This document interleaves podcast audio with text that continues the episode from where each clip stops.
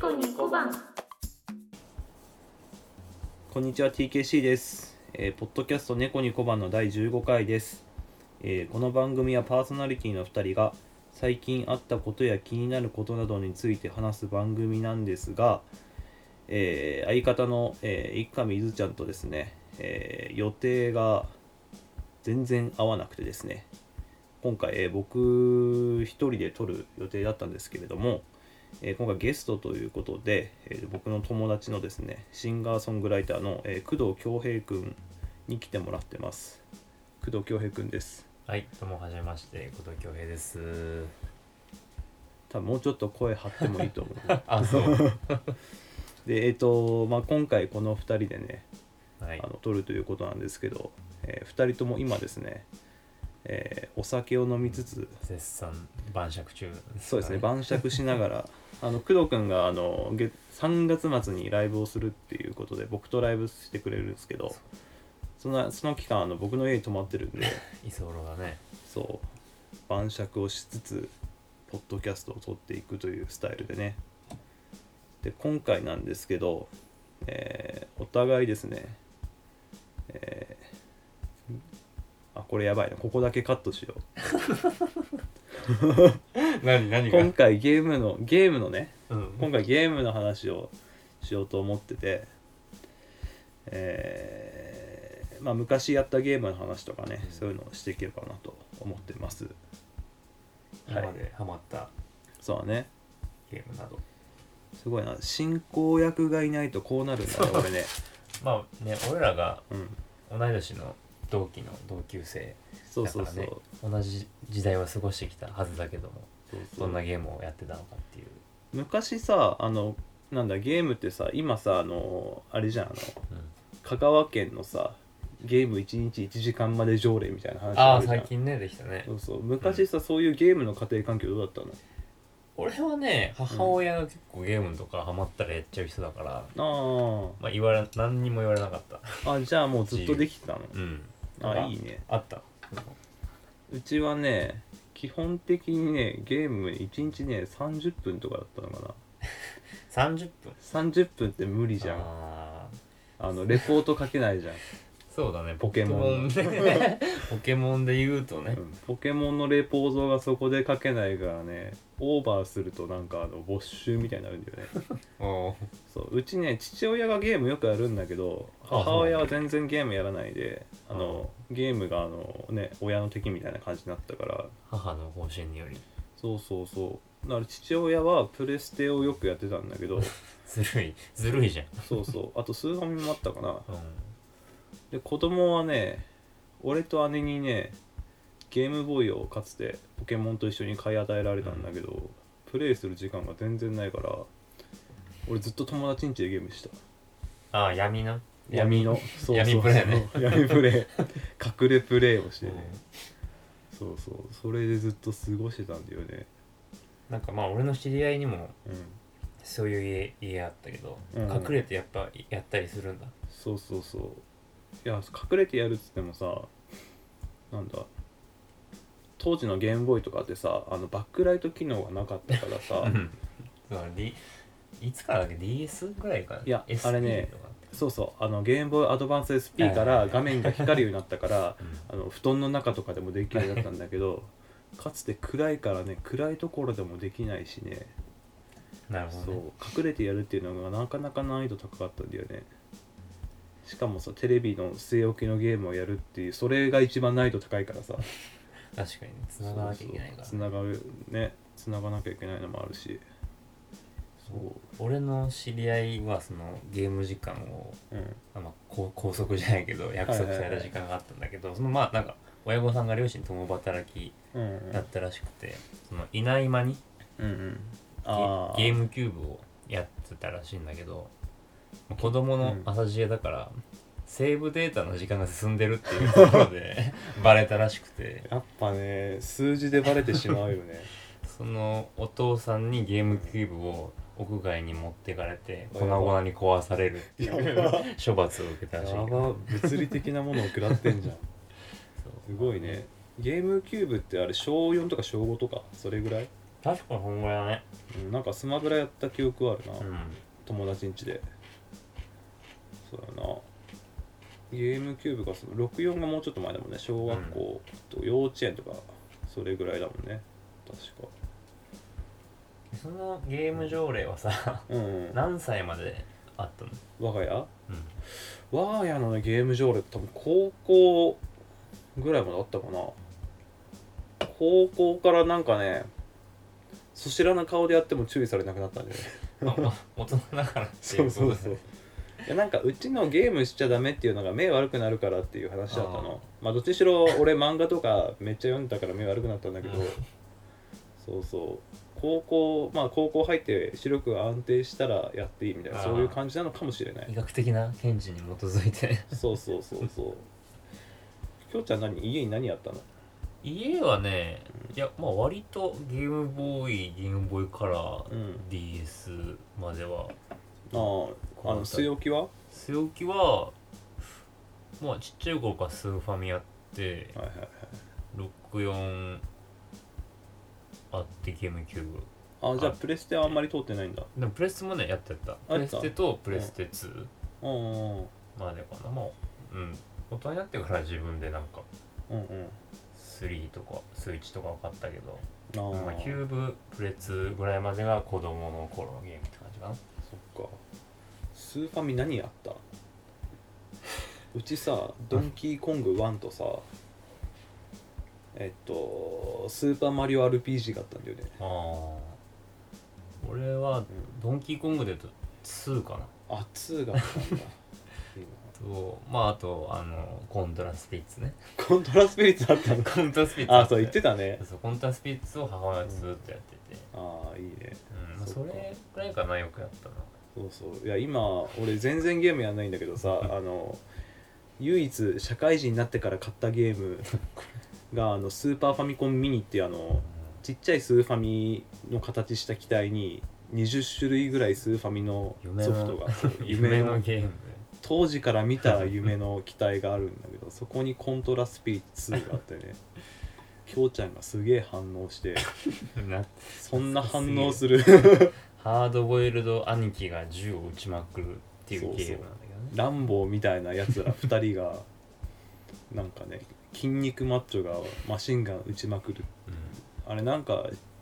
地球侵略されてる体なのかねなんか最初の数秒でしか説明されないけど多分そうなんだろうねそうそうなんか地球外生命体と、ん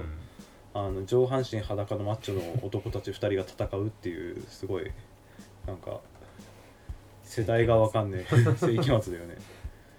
そうそうあれもあったなあとあれだねクラッシュバンディクが俺すごいやっててレーシングならレーシングやったのすごいねまあレーシングもなんか評価高いよねうん俺なんかクラッシュバンディクねレーシングじゃなくて誕生日にクラッシュバンディクカーニバルっていうそのマリオパーティーのクラッシュバンディクあやったあなるほどね、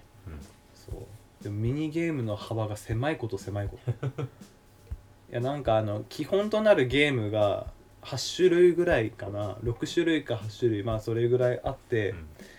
ステージを進むごとにそれのゲームがちょっとなんかコースの仕様が変わったりするだけなのアップデートされるだけ基なの本ルールとかは変わんないあそうそうあのだから難易度が高くなっていくだけっていうねクソめんどくさいゲームがあって そうあんまりそれは結局全クリアしなかったけどクラッシュバンディクの本編は1と3をよくやったな3とかずっとやってたな俺は2しかやってない ここいつなんか入れ違うね入れ違うね2あれでしょ氷のおやつでしょそうそうそうそ珍しいよね氷オンリーのゲームってさう確かにね大体あれじゃんあの氷ステージがあるゲームうん全体で、なんか火のマップがあったりとかさ砂漠マップがあって氷があるみたいな感じだけどさクラッシュバンディクー2はもう完全に氷オンリーだからねあれねでも俺2にはまりやすいかもしれないあそうなのサルゲッチュも2にめちゃめちゃハマあるサルゲッチュはねやってみたかったいやサルゲッチュ2のねミニゲームをねサッカーフットサルかフットサルゲームはもうねね絶対にやってほしいんだよね何プレステプレス2 2か だからウィーレを超えるサッカーゲームと過言ではないウイレレを超ええるサッカーゲームが何あのおまけであるのら本編より確実にミニゲームの方が楽しあい感じーあるよねああの64のさあのカービィ覚えてるあーいやあんまやってないけど 64のカービィのミニゲームの方が面白いみたいなそういうあポケモンスタジアムはミニゲームが面白いみたいなそんな感じあーそうそうそうそうそうポケモンスタジアムミニゲームが本編だもんねあれねそうだよあれストーリーあんの何にえポケモンスタジアムポケモンスタジアムにスタジアムにストーリーはあの好きなポケモンが使えるっていう夢の設定のゲー ムないんじゃないかそう64がうちになかったからさ、うん基本的に友達ん家でやらせてもらうっていうのしかなかったんだよね、そっかまああとあれだなあとねあのゲームボーイアドバンスで言うと私はずっとロックマンエグゼをやってたんですよね俺は2をやってたんだよね俺は3と4やったんで、ね、そっかロックマンエグゼね3がうんあれなんだよあのホワイトとブラックなんだよねああコロコロコミックで見せたそうそうそうあの コロコロコミックのあの応募者全サービスだよねあれねなんかあったね昔そうそうんでブラックが買えるみたいな、うんあのその後にあの一般的に発売される感じになったんだけどそのブラックが買えるって言ってさでブラックってさホワイトと何が違うかっていうとさあ のなんだっけなえっ、と忍者みたいなねあースタイルがねそそううだねあの攻撃受けてもあの変わり身の術みたいな、はいはいはい変わり身マジックっていうんだけど、コマンドでそれであの攻撃無効化して相手にダメージ与えれるっていうその中二心がめちゃめちゃくすぐらえるものがあってうんでブラックって好きじゃん中にあれず るいあれホワイト選ぶ人いないから、うねんあれ情弱しかホワイト選ばないんだからそっかエグゼ2もああ俺あれだわうん俺はもうあんまなんか正統派ゲーマーには多分否定されるんだろうけどな、うん、プロアクションリプレイって知ってますあそれね邪道の邪よプロアクションリプレイをねじゃあ持ってたんだよね俺はうわそれあの一部の一部のやつから尊敬されて一部のやつからあの卑下されるやつじゃんそれでエクゼ2で無双してたんだよねあープレアクションリプレイってあのなんだあのチートコードみたいな俺ねそうあそうのコード打ち込めば、うんまあなんだろうエクゼ2で言うとそのなんカードカードっていうのかなチップかなチップかチップがもう手に入っちゃうみたいあな乾燥できるんでそうそうそうなんかそういう裏技みたいのをうんやってくれるそう機械みたいなまあバグバグっていうかなんかコード、ねなんかねそのいろんなゲームに対してうん使える、あれなんかカセットみたいなやつなのプレアクションリプレイうんあのー、なんて言うんだろうなカセットを入れるカセットみたいあーじゃあ本体にプレアクションリプレイさしてプレアクションリプレイになそうそうそうカセット挿してっていうあの経由する形でやるのか確かねなんか64とかでさ、うんなんかあったあったあこったあう電の子パあのなあったじゃんコントローラーにあのゲームボーイのカセットさせるやつ、そうね、そうそう、あのポポケケモンモンスタジアムとかで、付属アダプタそうそうーそねうそうあれ的な感じのやつなるほどねプレアクションリプレイね本当にねあれはやっちゃいけない技だと俺は思ってるけど、まあね欲しかったんで強 力がねうん欲しかった力が欲しかった力が欲しかった、中二病だねあれだねロックマンエグゼ2はあれプリズムコンボがあったやつだよねうん覚えてないけえどプリズムコンボ覚えてないのフォレストボムとプリズムあー投げてさあ,、はいはいはいのフォレストボーマーなんたのかう覚えてるん、それでもうどんな敵もあれでしょフォルテフォルテもそれで倒せるんでしょああフォルテってあれでしょあの犬みたいなそううそうあれだよね2はあの犬みたいなやつそうオオカミみたいなやつだよ狼みたいなやつうん、3がプロトで4がなんだ4覚えてないやフォルってかっこいいよフォルテかっこいいフォルテ大体かっこいい し大体フォルテを使ったプログラムアドバンスがね一番強いんだよね、そうでフォルテ大体コードが X だから使いづらいんだよね確かにかっこいいと X になるからねそうかっこいいです大 体 X だ X だからそっかまあね俺もゲームボーイアドバンスを親に買ってもらったけどゲームボーイアドバンスのソフトも確か30分とかだったんだよねで高で校もにな買っっててくれるんだそうでも買ってくれるんだよねあ違うああそうかそれは買ってもらってロックマンは自分のお小遣いで買ったんだで、えー高校になって緩くなってなんか中古屋でくるくるくるりん買ってずっとくるくるくるりんやった俺はえ今までで一番プレイ時間長いゲームって何 一番プレイ時間長いゲームは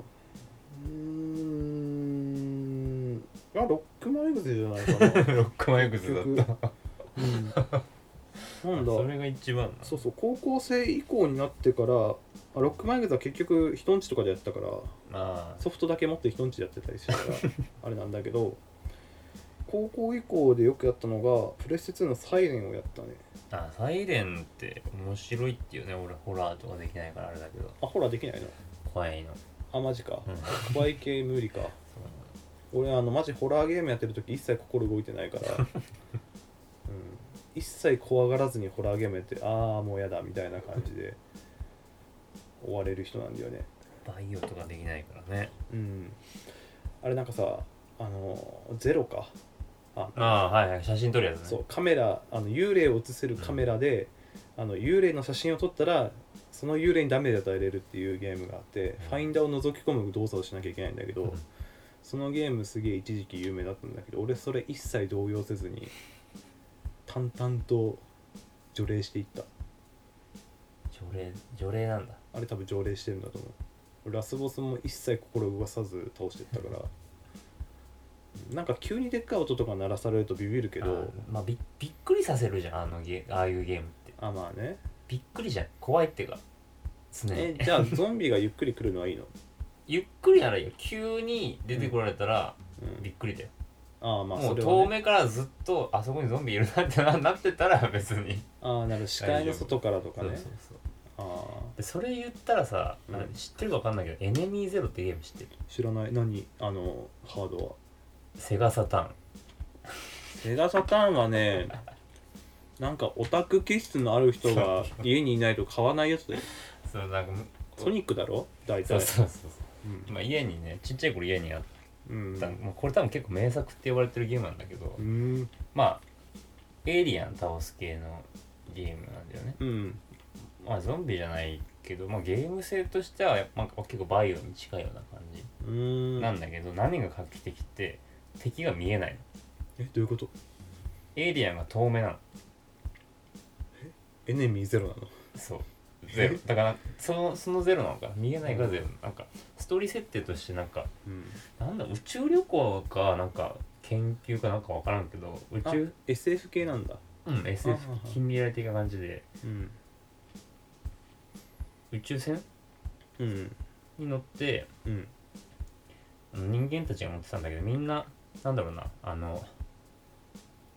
あれどういう眠らせるやつえコールドスリープそうコールドスリープをはいはいはいよくでしたねいやすコごーいルドねコールドスリープをしてるんだけどはいはい主人公まあ女女なんだけどけどパッて目覚めたらうんみんないねえみたいになるのああ一緒にいた人たちが周りみんないないとでまあなんかあったなっつってうんえ宇宙船を探索するのそれそう宇宙船を自分たちのは宇宙船を探索するんだけど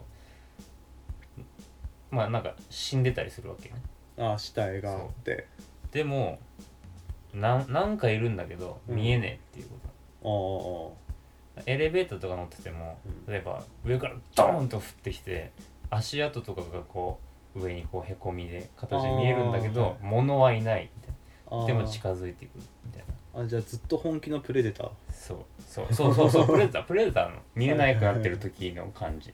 でどうやって戦うかっていうと音なんだよ、え途中でねイヤリングを序盤に拾うの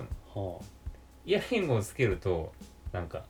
敵が近づいてくるとあ、ピンピンピンピンピンピンピンみたいなああーなるほそどのね感覚だけどこにいるかとかまあなんか足跡とかぬ濡れてたりしたら見えるのかなあー方角わかんないそうそうこれこうもうわかんのかうんいやなんか今聞いた話だとえステレオサウンドでそん ななそうそうそうなんか今のゲームみたいなことができるの VR だとったらめちゃめちゃ面白いだろうねそれねあそれはね面白い、まあ、お俺自分ではできてなかったのそういえば親がやってんのを横で見てた怖かっーあたーそうか親やってるのいいなうちの親ずっと自分の部屋でバイオハザード2やってたからな、あその感じようん、あとあれだなうちの親ドラクエを大体買ってるからドラクエをやらせてもらったな最近のゲーム最近のゲームの話しちゃうまだし足りないゲームの話あるうんうーんまあ俺が一番やったゲームの話になると結構うんシミュレーション系が好きであはいはいはいじっくり時間かけてみたいあなー一番やったのが信長の野望とああ渋いねダビつくっていう馬競馬渋いね 馬を作るゲームあれあれなんか俺の中でダビツク は俺の中でミンゴルみんなのゴルフと同じぐらいの渋さを持ってるよでもねダビつくの何番だったっけなススリーフォーフォーかなうんうんなんかもう途中で開発終わっちゃったんだけどそんなことあん の、それの最終作が競馬ゲームのなんか名作みたいに言われてるんだよねえーえ馬を育てるそうなんかあ牧場主となってのはいはいはい馬の繁殖の牝馬を買ってうんうんうん種付けして育ててえ育てるのもなんかトレーニングメニューみたいなそうそう俺ずっとパワポケのあの頭で今考えてあまんだあ大け体ど同じ生産して調教してレースス、テータステータスをこうそうそうそうそうはこんな感じまあそれをあうんセーブデータ2つぐらい作って うん合計600年ぐらい俺はやってたっていう はるかなる悠久の時をやってんだ、 そうだから結構ディープインパクトまでのうん競馬は結構詳しいなあなるほどねあでもそういうのいいよねその実際のものに対して詳しくなれるのはいいよねでも俺信長の野望をやりすぎてうん今でも今の地名で47都道府県言えないんだよ ね素人かの感じで覚えてるから信長の野望引っの張られてんだそう信長に引っ張られてんだそうなんだ昔の地形じゃなきゃ分かんないそうか多分そういうのってさ確かあの俺やあんまりやんないからわかんないけどさ桃鉄とかよくやる人ってさああうんそういうの詳しかったりするよねそれそれの白版白番ね じゃあ白結構興味あったりする白好きだよね旅行とか行ったら結構見にのあー、まあ、白はね歴史詳しいと面白いだろ行うくうね、ん俺あんまり行くけどそんなにさ歴史上の人物詳しいわけじゃないからさ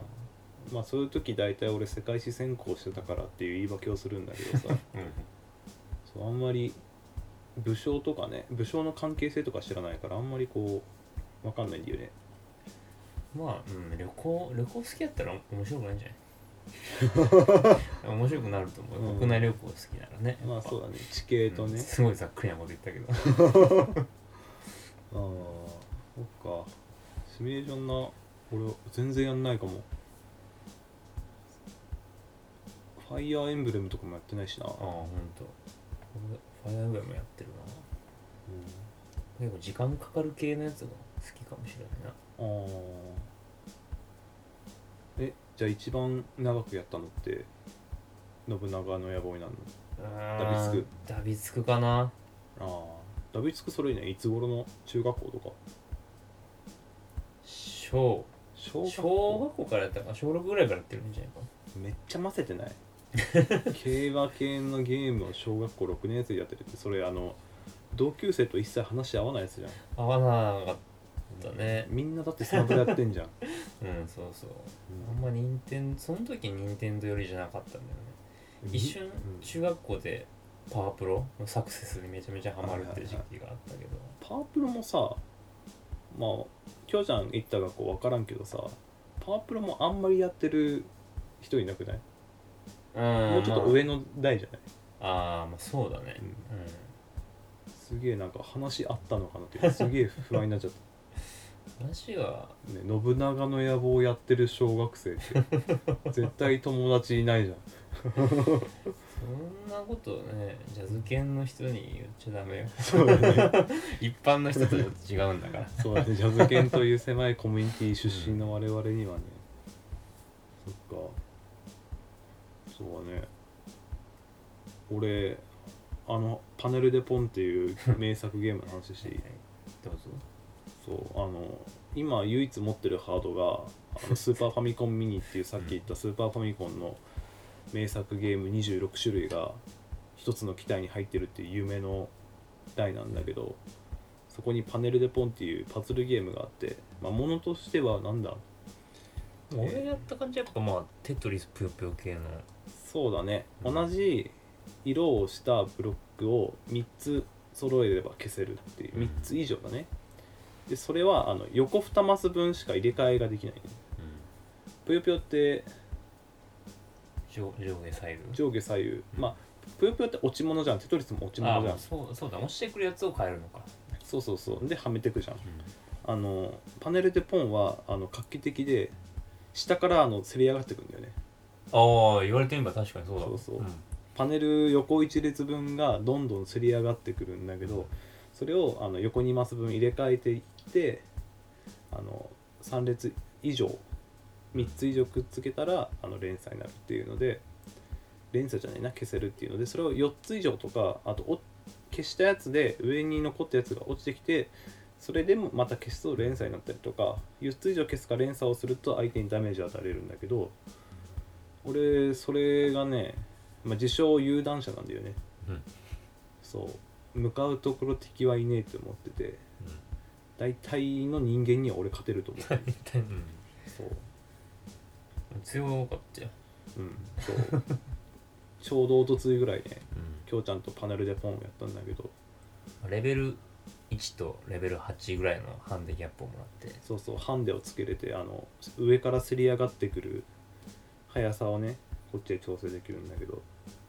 まあ、調子乗ってねあのハンデをつきすぎたら俺普通に負けるっていうのがあったけどね意外とねでき,、うんできたって感じましたけどパズルゲームとかやんないの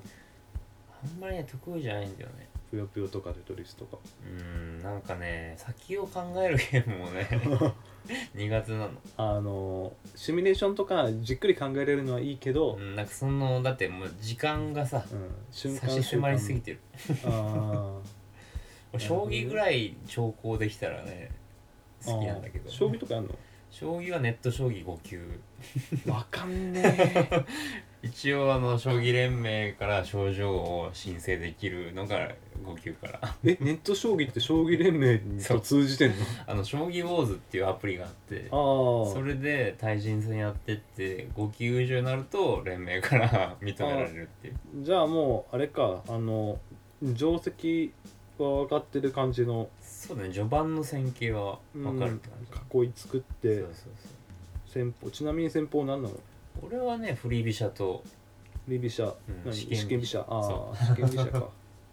まあオーソドックスな振り飛車そうだ四間飛車俺割と棒銀をずっと使ってたんだけどあーまあ、それこそ渋いって感棒銀やっぱ渋いのあれなんか一番最初にやるの棒銀じじ、ゃない、一番最初に手つけるのが暴言だと思うけどでもうんそれでを極めると結構渋いと思うけどね、ああそうだねあのゴリゴリで棒銀やってる人あんまりいないよね完全アナログゲームの話になった急にねそうパネルでポンはねやっぱいいんですよ、まあ、知り合いのお子さんでパネルでポンをやってる小学校の小学校幼稚園か幼稚園ぐらいのね娘さんがいるんだけどねあの俺に会うたびにパネルでポンやろうって無謀にも挑戦してでて も古典版にしてるんでしょ毎回コテンパンに俺はコテンパンにしようと思っでもよくやりたがるねて、うんいやもう本当にここで調子に乗らせてはいけないと思ってやっぱあの早いうちに雑さ覚えた方がいいだろうなって思ってるから俺は毎回コテンパンにしようとするんだけど最近ちょっと腕をつけてきたからうんまあさすがにねやってたらねそうそう向こうの方がやっぱ吸収する力強いから さ超えるじゃない怖い怖いでほん今のその子供の柔ら頭が柔らかい軸やったら確実に超えられてしまうよそううそうそう反射神経も違うだろうし、まあ、パズルゲームはね夢に出てきてからが本番ですよ 確かにね落ちてくる目を閉じるとあの画面が浮かぶっていう状態になればそこからやっぱスタートが始まるからねでも俺あれだな、あれやったけどやっぱキャラ立ちしてほしいねあパネルでポンで ねパネルでポンはねキャラクターがねまずはえっ、と妖精をそう妖精がキャラクターなんだけど、はい要するにうんそうかそうそう妖精が8人いるんだよねあとえっ、となんか敵キャラのボスキャラっぽいの竜とかなんかなんだあれ鳥 不死鳥みたいなうんやつとか4体いるんだけどどのキャラ選んでも結局一緒っていうそうあの鳴き声とか「うんえい!」みたいなあの連鎖する時の声がちょっと変わるだけで、そう一切他は変わらない竜を選んでもあの不死鳥を選んで も最後あのキャーってあの消した時のエフェクトの音は一切変わらないからなんであのキャラデザインにしたんだろうと思 ってキャラクターセレクトの時間はマジで無駄だから結構昔からねあのモノマネとか声マネがめっちゃ好きであ本当できる人な のまあわかんない似てるかどうかわかんないんだけどいひと家で一人の時はよくやってんだけ どあー俺もねよくやるんだけど ね俺は毎回あの完成度10%以上はいかないんだよねあーいやわかるよまあ、うん、でもそれでそのぷよぷよ一時期やってた時期があってはいはいはいなんでハマってたかっていうとやっぱその連キャラクターによってその連鎖してった時の声があ違うのそう全部違うのスケルトン T ってやつとかだとう「んお茶ほうじ茶」とかって なったりするしなんか主人公っぽいアルルあの男のシェゾっていうやつシェゾの方だとなんだっけ「行くぜ!」みたいなやつとあかあーうわごめんそあういうキャのラ立ちをしてるから答え合わせは今できない からそう、まあ、知ってる人は知ってるっていうあ感じよねーそっかあれでしょあのファイヤーアイストームああそうそうそうそれそれそれそれそのあと出てこないけどそういうやつでしょそうそうそれです、うん そっかぷよぷよなぷよぷよね入ってたらよかったんだけどさ、ハドソンのゲームが一切入ってないんだよねそうな多分あの番犬 があれハドソンってなんかコナミに吸収されたんだっけそうなのなんかねいろいろあって今あんねのかなそうあのバイハドソンの蜂のマークのあれが消えたんだよねああ言われてみればボンバーマンとかもねボンバーマン入ってればよかったんだけどこのスーパーファミコンミニにボンバーマンもやってないかうんそうやなあとパネルでポンをいやもうあれだわもう俺現代の最近友達ん家でやらせてもらった VR のバイオハザード超テンション下がったっていう話しかないわな下がったの下がったい上がったんじゃなくてやバチクソ下がるよえ VR の話現代に来ていいももういいよもうもういいよ俺も最近のゲームの話ぐらいしかないからうああいやもうねあのしその遊びに行った友達の家に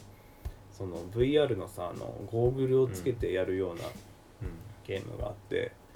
ちょっとやらせてもらったんだけどそれでなんかバイオハザードの体験版みたいのがうん「キッチン」っていうタイトルの体験版があってうんでもバイオハザードなのねそうそうそうそう、うんだから実際になんか銃撃ったりとかはしないでただほんほんとね 座ってるだけなんでねうん座ってるだけなんだけど、えっと、体験できるっていうのがあってまあ簡単にざっくり内容を言うと、あのー気づいたら、えっと、部屋薄暗い部屋で、えっと、手を縛られてて椅子に座ってる状態なの。うんであのーまあコントローラーを握ってるから手を縛られてるっていう手のねあのー高速拘束されてる感なじんていだうのかかならあの手の置きどころが一緒なわけさ、うんだからあの手を離せない状態みたいな感じになって、でその状態でえっと多分仲間なんだよ仲間の男みたいな人が、えっと、倒れてる状態うん視界には映ってる状態であの一応後ろはね後ろ90度あ180度は見えないのさ、うんで一応あの振り返ったりして周りは見える状態であの完全にあのゾンビじゃないんだよね今のバイオハザードってセブンっあてそうなのゾンビじゃなくてもう狂った人間なのさ再生力がやたら高い狂った人間みたいになってるの,、まあ、あうーのんゾンビっぽくなってるんだけど、うん全然話もできるクレイジーなあやつだそみたいなう進化してるんだそうそうそうセブンのやつはそんな感じであのもう完全に狂った女の人がうん入ってくるみたいな感じでもうされるがままみたいな状態のうんをあの10分ぐらい体験させられてマジでテンション下がるうんもう冷え汗しかかかないみたいな感じでそうだねうん、俺それやった後あのあの一緒に来た友達と一緒に歩いて帰ったんだけどずっと俺テンション下がって 「これへこみますわ」っつってうん落ち込んだ気分で帰ることになる、バイオハザードっていうかうんなんかそうそうみたいなねなんか映そう画あそうそうそう、うんそうそうそうそうああもうや だ俺こんなこと言いたくないのにそうあのあ 絶対出ちゃうー絶対通 っちゃうこの道 SOW かなね「This is うん」そうみたいな感じで、うんあの結構グロテスク系はいはいはいしかもなんだろうなあのやっぱ今絵めっちゃ綺麗だからさあ解像度もすごい良くてまあなんか薄暗い部屋だから埃とかもちらちら見える、ねえそういうぐらいの綺麗さであの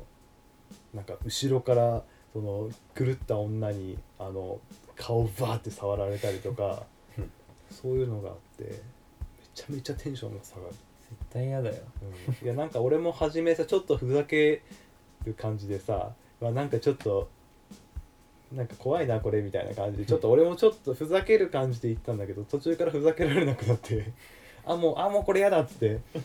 俺なんかあのそこで初めて分かったのが本当に窮地に追い込まれた時にすげえ変な声出るんだなっていうのをドゥエイみたいな感じの声にならない声出してんだなと思ってそこは新しい発見だったけどそんな発見はしたくなかったうんその体験版っているのかななんかまあリアルだなっていう体験しかできないよね、だってバイオハザードってさ倒して倒すゲームだから、そうだねあでもバイオハザードね多分ね6ぐらいまではもうアクションゲームみたいな感じの要素強かったんだけどそれ7でなんかサスペンスホラーみたいな方向にシフトしたからうんなんかそういうのを体験するっていう意味では良かったかもしれないあーなるほそうまあ京ちゃんは多分やらないと思うからやらないうんひたすらテンション下がるからねって感じかな京ちゃん最近なんかやったゲームあるのどね最近はねちょっと時間が過ぎ去ってしまうからなるべくやらないようにしてんだけどスイッチを持っててあーあーいいなスイッチの中で面白いと思ったのはうんまあ有名どころだけど「ゼルダ」はちゃんとやったしゼルダはあれあの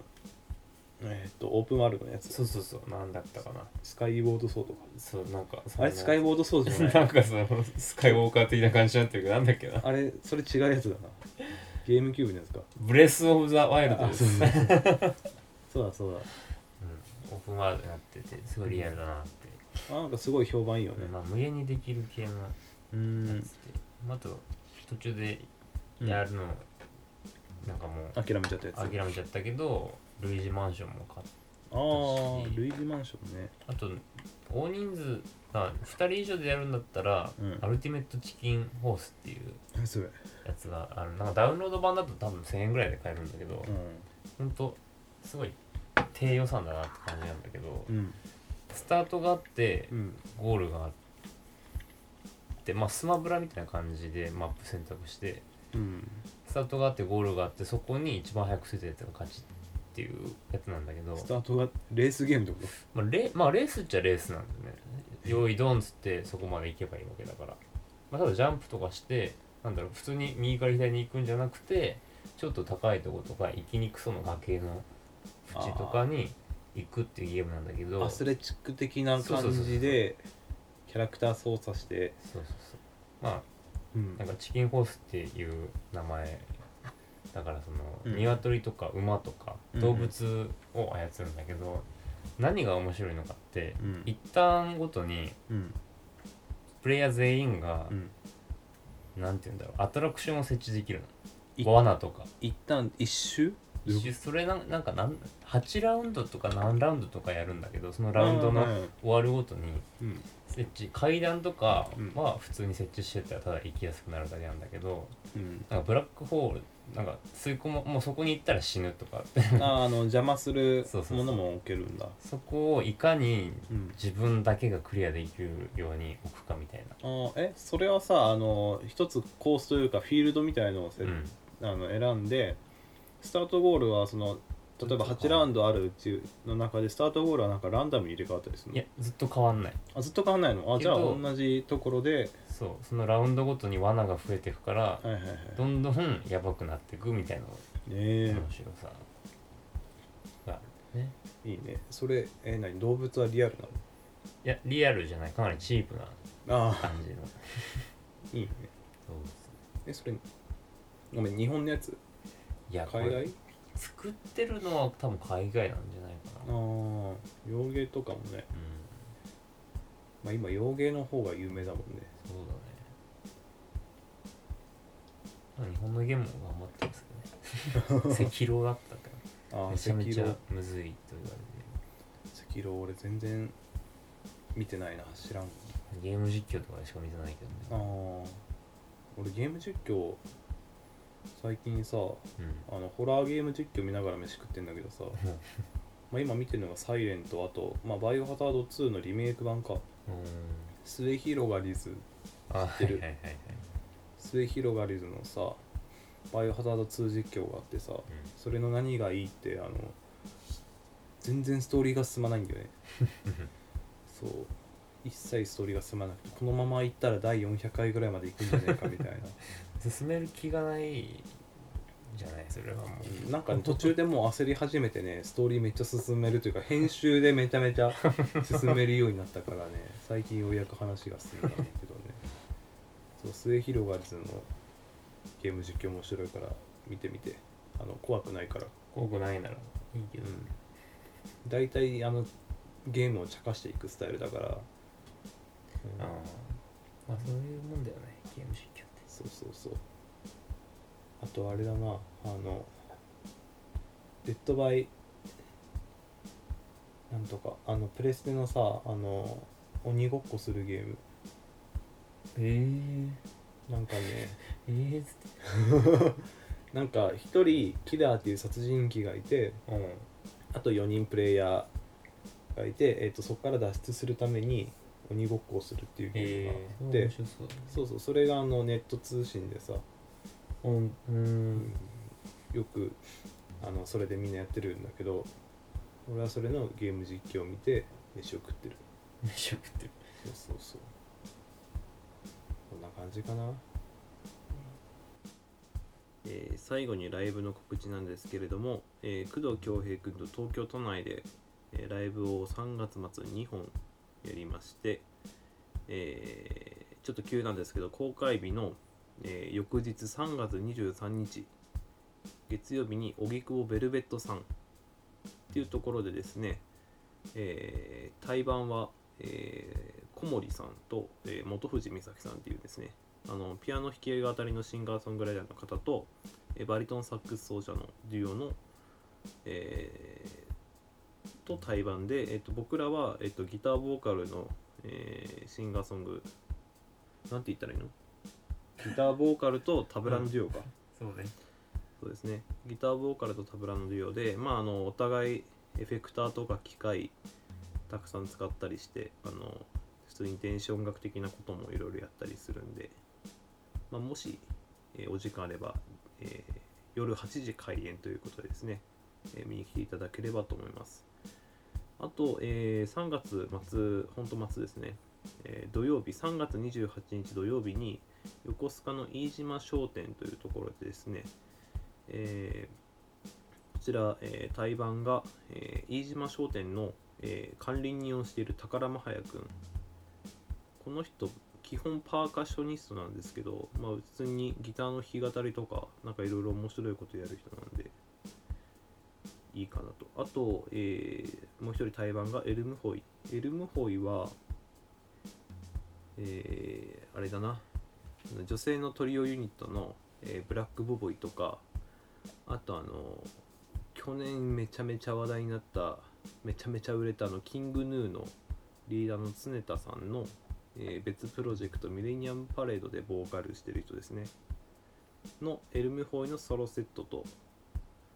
えー、た対バンだから宝間隼君とエルムホイと、えー僕ら2人の、えー、スリーマンみたいな感じで、えーライブをしますでこれが1時半開演だからお昼のライブですねまあ、なんで昼に、えーライブを見て夜はどっか横須賀の街を散策するみたいなねそそうういいううのの見もに来てくれた人プランねそうそうそうそうそういうのもいいかなっていうで当日多分僕なんかカレーを作ると思うんでそうそうだそうそうそれも楽しみにしていただければなとい予定は何カレーですかやなんか初めポークビンダルを作ろうと思ったんだけどポークビンダルどうしようかなと思って、うん、ポークまあなんかノンベジのカレーとあとベジタブル系のカレーを2種類用意しようかなとは思ってるけどちょっと実際作ってみてのねあの持ち運べる量とかそういうのをあそう加味してのあれなんでそうそんな感じですね、うっすうんじゃあもし可能であれば